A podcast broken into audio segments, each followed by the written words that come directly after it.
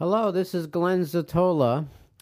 I am considering putting out some podcasts as part of my uh, approach to trying to pass down to others what was passed down to me by those no longer here. I thought I would use my two CD set anthology, Life in Jazz, kind of like a script, because that has tracks from over 50, 60 albums, starting my first album when I was 15 years old, and there's a story behind each album. So I'm going to be putting up um, in the form of what I would call a podcast using that anthology because it's chronological as um, a script, so to speak. And I think I'll have the track that I'm talking about play in the back room while I'm talking, and then after after the podcast is over, I'll have the track play on its own complete. This first uh, track on the album is Green Sleeves, and I recorded that at Nola Penthouse, a very famous studio in New York. Uh, how that occurred was when I was 11 years old, I first started working quite a bit on television.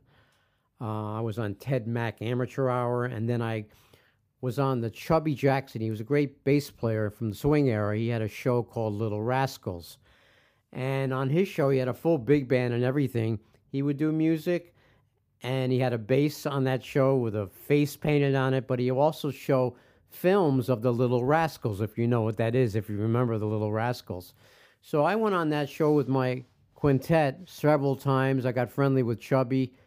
He actually got me my first gig when I was 11, guesting with Bobby Hackett and Jack Teagarden.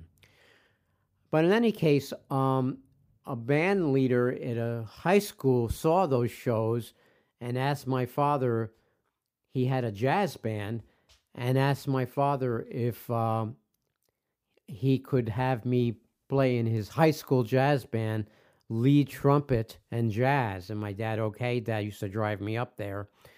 And we won a contest, and my first big gig was at the Atlantic City Jazz Festival with that band, and I was on the bill with Dinah Washington, Gerry Mulligan, Oscar Peterson Trio, and Art Blakey with Wayne Shorter. And I was 13 years old, and I can remember being in the wings, ready to go on to do my set, and watching Dinah Washington sitting on a stool, uh, playing her big hit of the day, What a Difference a Day Makes. So that's where I started. And this track, Greensleeve, was a quintet that was formed off that big band. And the piano player, his name was Stu Hemingway, he was a friend, and he was studying with Bill Evans. And he organized this session at NOLA, actually on the piano that Bill Evans had recorded on. So I had saxophone, trumpet, me, piano, bass, and drums.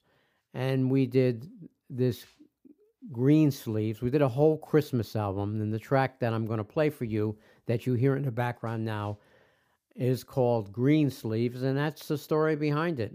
A little more on that. I was on my way to the session, and I said to myself, wow, flugelhorn might be nice for this session because I'd been listening to Miles Davis with the original Gil Evans album, with which he played flugelhorn. So I stopped off at a friend's house and I borrowed a flugelhorn for that session. And uh, this is the track Greensleeves.